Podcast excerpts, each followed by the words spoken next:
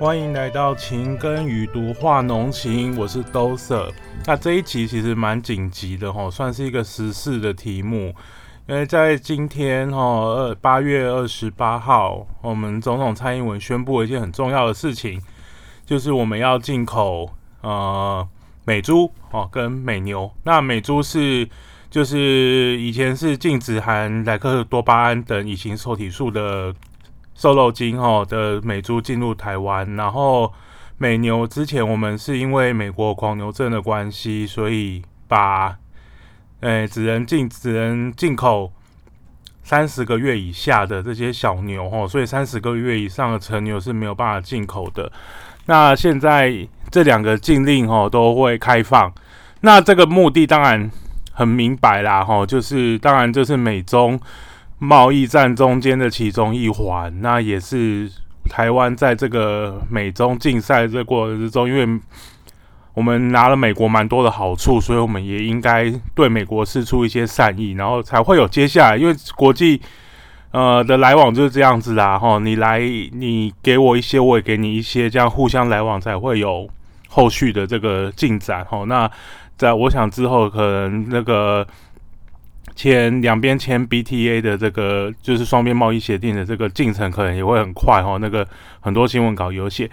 那很多人会说，那进口这个美猪跟美牛啊，其实还有，其实这中间还有隐藏一个议题，就是持续有在进口，但是比较没有人在意的，呃，应该不是在意的，就是没有人去挖掘这件事情的出来，就是美鸡，哈。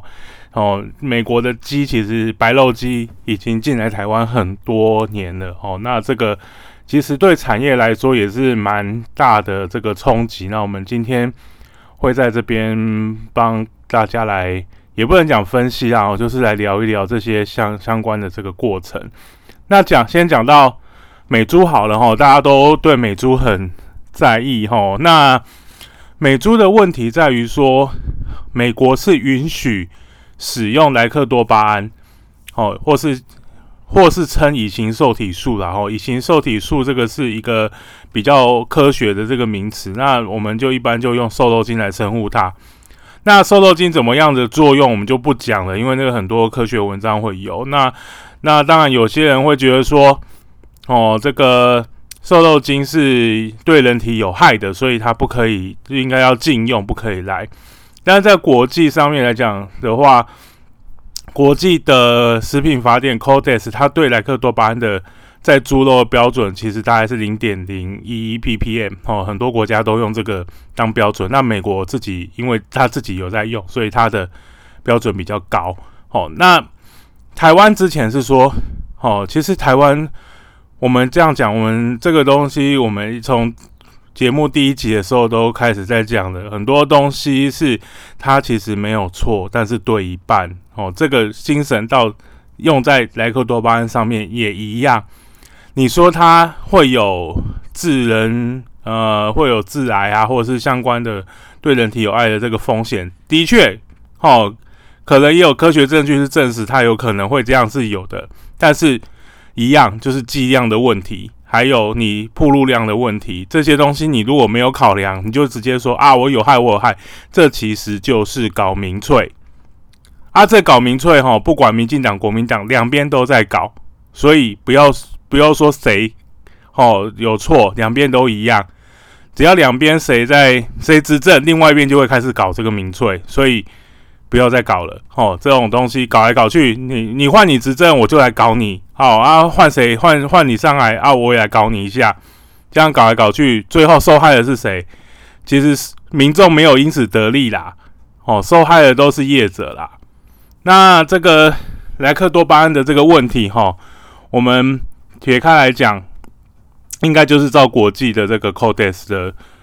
问的进程来做，然后人家大家都说这是零点零一 ppm，那零点一 ppm 是什么目什么样的一个这样的浓度，就有点像是在一个游泳池里面滴一个第一滴墨水，哦，大概大概是这样的的浓度。那这样的浓度，事实上现在的精密仪器，你可不可能看到比零点零一 ppm 还要低的这样的一个？报告，其实是可能的哦，可能是可以看到的哦。但是那种浓度来讲的话，其实对人体的损害基本上不会那么大。哦，啊，你说有没有科学证据？其实都会有科学证据啊，只是大家都选择性相信。哦，大家就只抓一个，就是哦，它有害，然后所以就绝对不能吃。哦，我我们前几集就讲了，水也有害，氧气也有害。你如果要避免哦身体被氧化，最好的方式就是不要呼吸，因为你一呼吸，你的细胞就会被氧化。我们常常都用很多这种似是而非的名词，哈，然后去互相去去攻击，这其实都是一些政治攻防而已，其实很没有意义啦。因为产业受到了冲击，哦，受产业受到影响，但是都没有人去在乎。那台湾的猪啊，台湾讲到台湾的猪，会不会因为美猪进来而受到冲击？我觉得是一定会有啦，多少会有。但是台湾现在不是只有。美国进来的猪而已，台湾现在有像是一呃，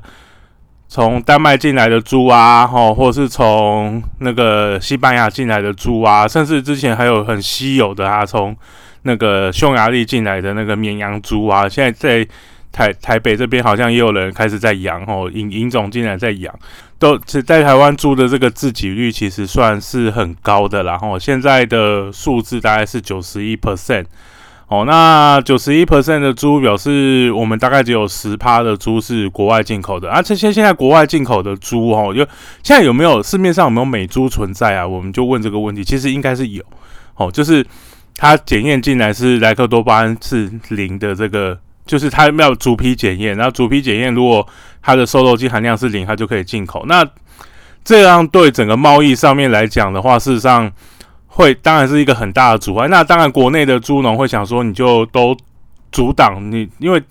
台湾其实农业其实都常常会有一种保护主义，就是你都不要让国外的人进来。但是你奇怪，你都要出外销，你都要赚人家钱，然后都不准人家赚你的钱。哦，这其实这种想法事实上很不健康啦。吼，你有本事你就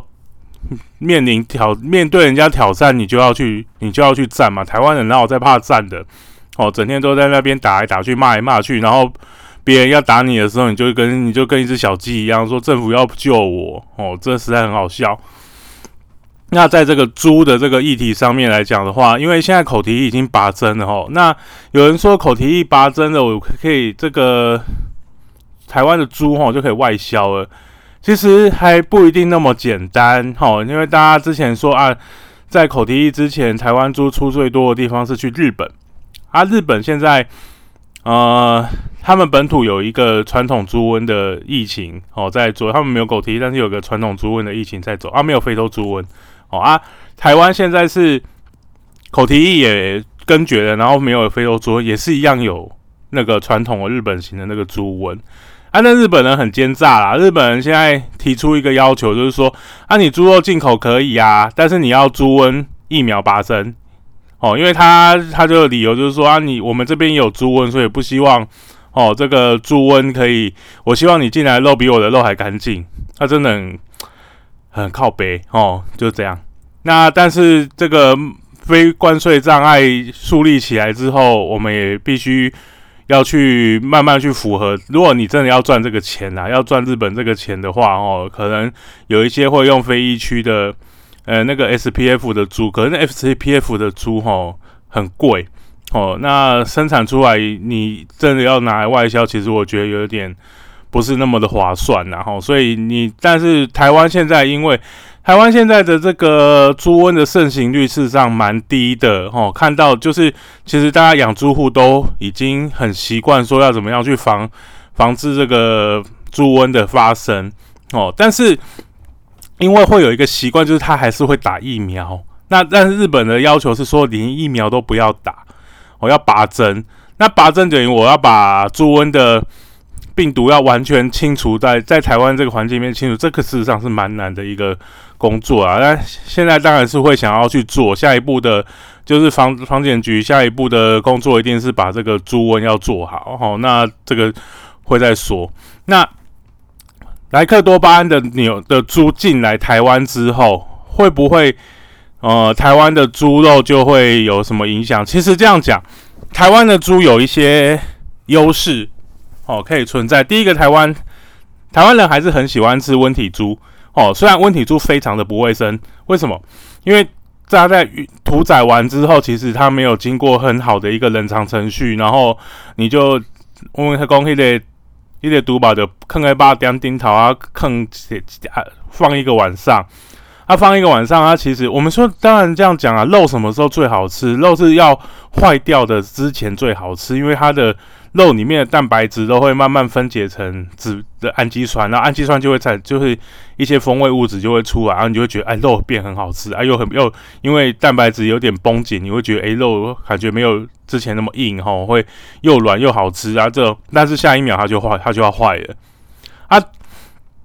我们台湾吃温体猪吃习惯的，这这是传统市场，你要卖冷冻猪肉的这些。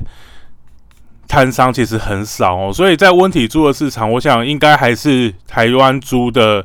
呃，是台湾猪的天下啦，不会有什么改变哦。那但是现在应该这样讲，从温体猪应该要慢慢往冷藏猪的方向去走。哦，那冷藏跟冷冻还是有一个差距哦。从从国外进来的这些猪。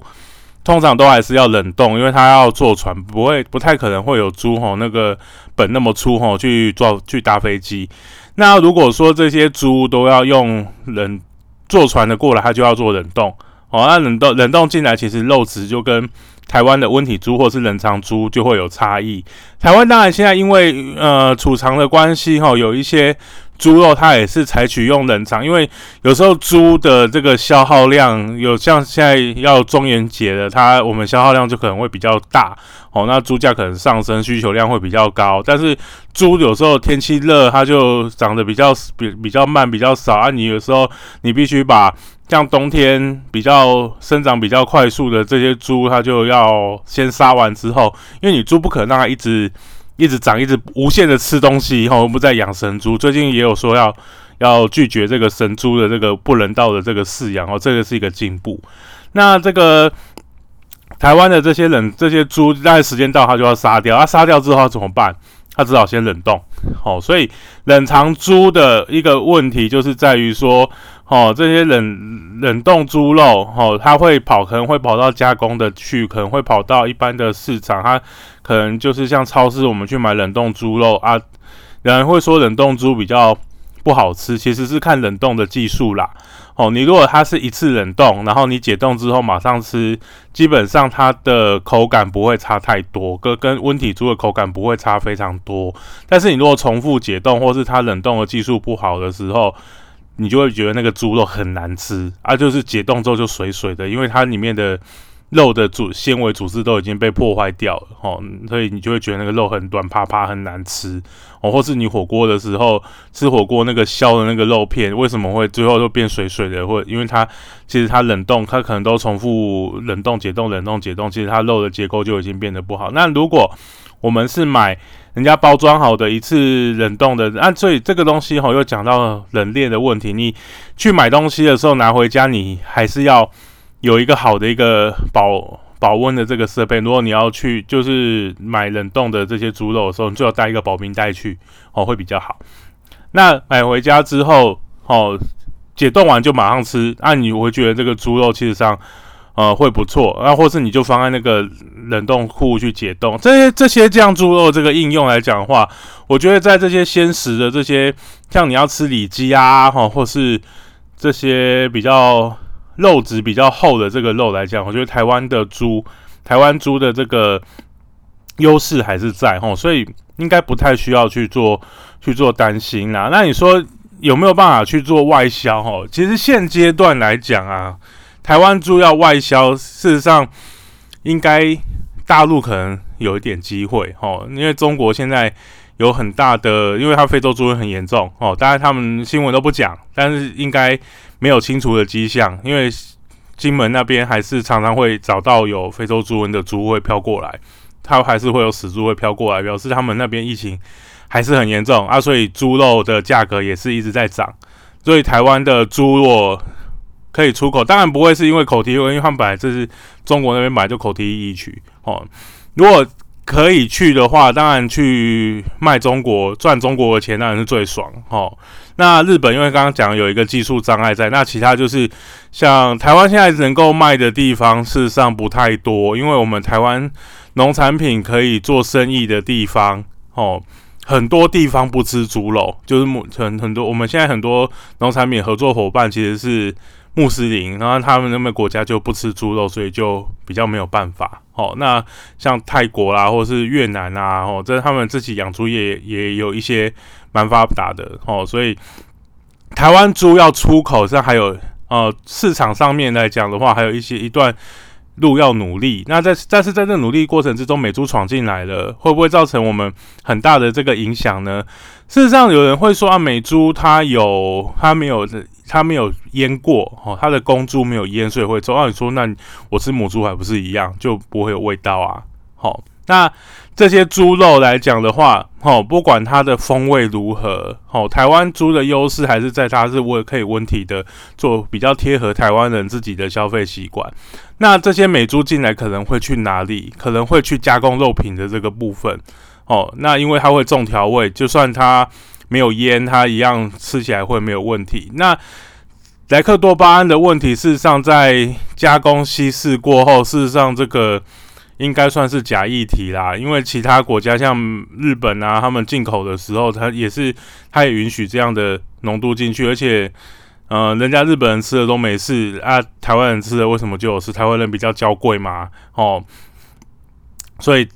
美猪的事情是基本上是一个呃，总是要总是要开的这个部分。哦，那美猪美牛的部分其实比较单纯，美牛的部分其实就是呃，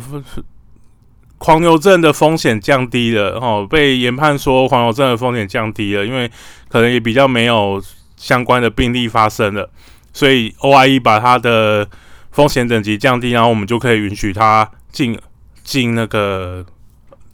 三十个月以上的这个牛进来，那当然我们就会有更多的选择。哦，啊，台湾人其实对美牛比较不排斥啊，因为台湾真的超爱吃美牛的。那个，你只要每天去 Costco，你就看到，因为现在中秋节要到，你就看到那个美牛好像都不用钱一样，每个人都搬了一大堆在自己的那个车车子里面哦，很恐怖哦。所以美牛的部分，我想对于民间的冲击不会那么大。啊，猪的冲击是因为我们有本土产业啦。那另外讲到鸡哈。本美国白肉鸡进了台湾已经很长一段时间了，那其实对本土的鸡肉也有造成一定程度的这个冲击，因为本土的本土的土鸡的话应该是还好，但本土的白肉鸡就受这些冲，因为你像 Costco 那个卖一只烤鸡九十九块，其实就是美国的白肉鸡，那它因为它也是高热量的饲料，所以它一只的成本其实也很低，那它进来其实就压缩到台湾的这个鸡的这个产业，啊，我们常会吃什么？呃，去麦当劳吃鸡翅啊、炸鸡翅啊、炸鸡腿啊，这些很一部分的这些切块，其实也很多都是美国的鸡肉进来。那现在，呃，从不管是美牛、美猪或是美鸡，哈，到现在都在卫福部这边有一个要求，就是说要做要做这个呃来源国的这个标示啊，吼，那有来源国的标示，基本上是对这个。国本土的产业会有一点帮助，但是我们会想到一点哦，那台湾的产业是不是要也要跟着要进步？哦，我们之之前讲说，啊，如果你是美国的猪，哦，那冷冻整个货柜进来台湾，然后并在台湾，那如果你在台湾分切，是不是就会变成说，它就可能有会有洗产地的问题，然后就变成是台湾制作啊，或是台湾尤其是那些加工肉品，我就因为。加工肉品就涉及我们说是所谓叫实质转型，就是你一块猪肉，哦，你把它变成绞肉，然后再把它灌到香肠里面去，哦，然后变成一一个，哦，一个一只香肠，那这个香肠你就可以说它是台湾制的 MIT 哦。那其他你如果说像一些，那你的来源啊。但是你来源可以不用交代清楚，你就可以说我是 MIT。那有没有办法可以破解这件事情？其实是有啦。吼，因为像台湾现在有个制度叫产销履历，吼，那产销履历它要求说你要用产销履历的加工的话，吼，这个猪肉的来源也要是台湾的产销履历的猪才可以。所以你如果说做，现在有有听到蛮多的。业者就开始说，我要做产销履历的猪肉，然后跟加工品，因为这样才能够跟国外进口的